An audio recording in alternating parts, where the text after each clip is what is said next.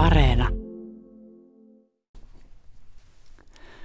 Yhdysvaltalaisen romaanikirjallisuuden klassikko Herman Melville syntyi ensimmäisenä päivänä elokuuta vuonna 1819 eli tasan 223 vuotta sitten.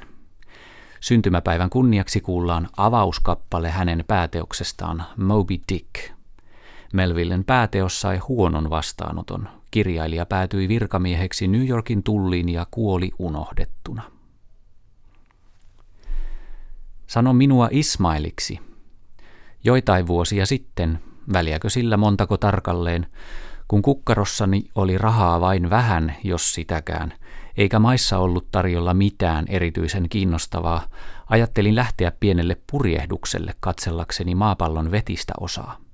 Niin minulla on tapana tehdä karkottaakseni kyllästyneisyyden ja tyynnytelläkseni verenkiertoa.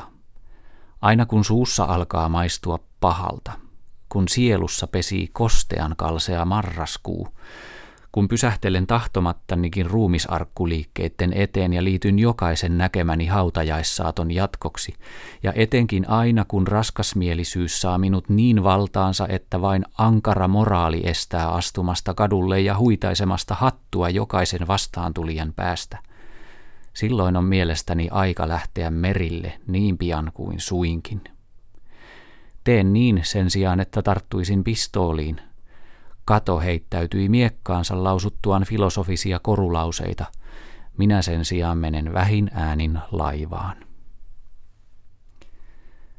Päivän mietelauseena kuultiin avauskappale Herman Melvillen romaaniklassikosta Moby Dick, joka ilmestyi alun perin vuonna 1851. Suomentaja on Antero Tiusanen. On puolen päivän hetki ja sen merkiksi Turun tuomiokirkon kellot lyövät.